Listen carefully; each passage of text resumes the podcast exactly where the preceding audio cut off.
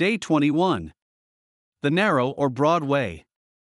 Enter by the narrow gate, for wide is the gate and broad is the way that leads to destruction, and there are many who go in by it. Because narrow is the gate and difficult is the way which leads to life, and there are few who find it. Matthew chapter 7, verse 13 and 14.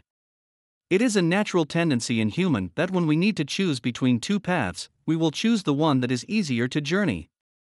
When I was on an expedition trip through the jungle, as part of my training in the Boys Brigade, we were guided by Army personnel.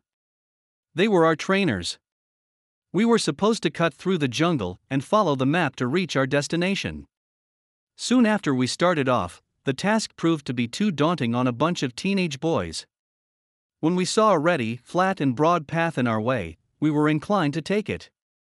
Our trainer called out from behind Don't choose the easy and broad path, it may lead you astray. Follow your map. Maps don't lie.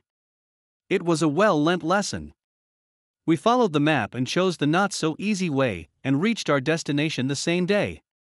The Lord has laid before us two ways for us to choose in life the way of the flesh or the way of the Spirit. The way of the flesh is easy to follow because it appeals to our flesh. It has a wide gate and a broad path.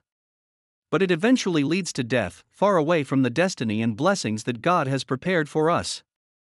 On the other hand, the way of the Spirit is not natural to us. It has a narrow gate and a narrow path. It requires us to make changes to our ways, adopt different attitudes, and make difficult choices. It requires to agree with God and His words, giving permission to the Holy Spirit to change us from the inside out. It often involves paying some price, involves repentance, giving up something, embracing the new. But it leads to life, fulfillment of God's destiny for us, and blessings for ourselves and our families. Only the way of the Spirit leads to our destiny in Christ. When we walk in our destiny, those under our authority also walk in theirs.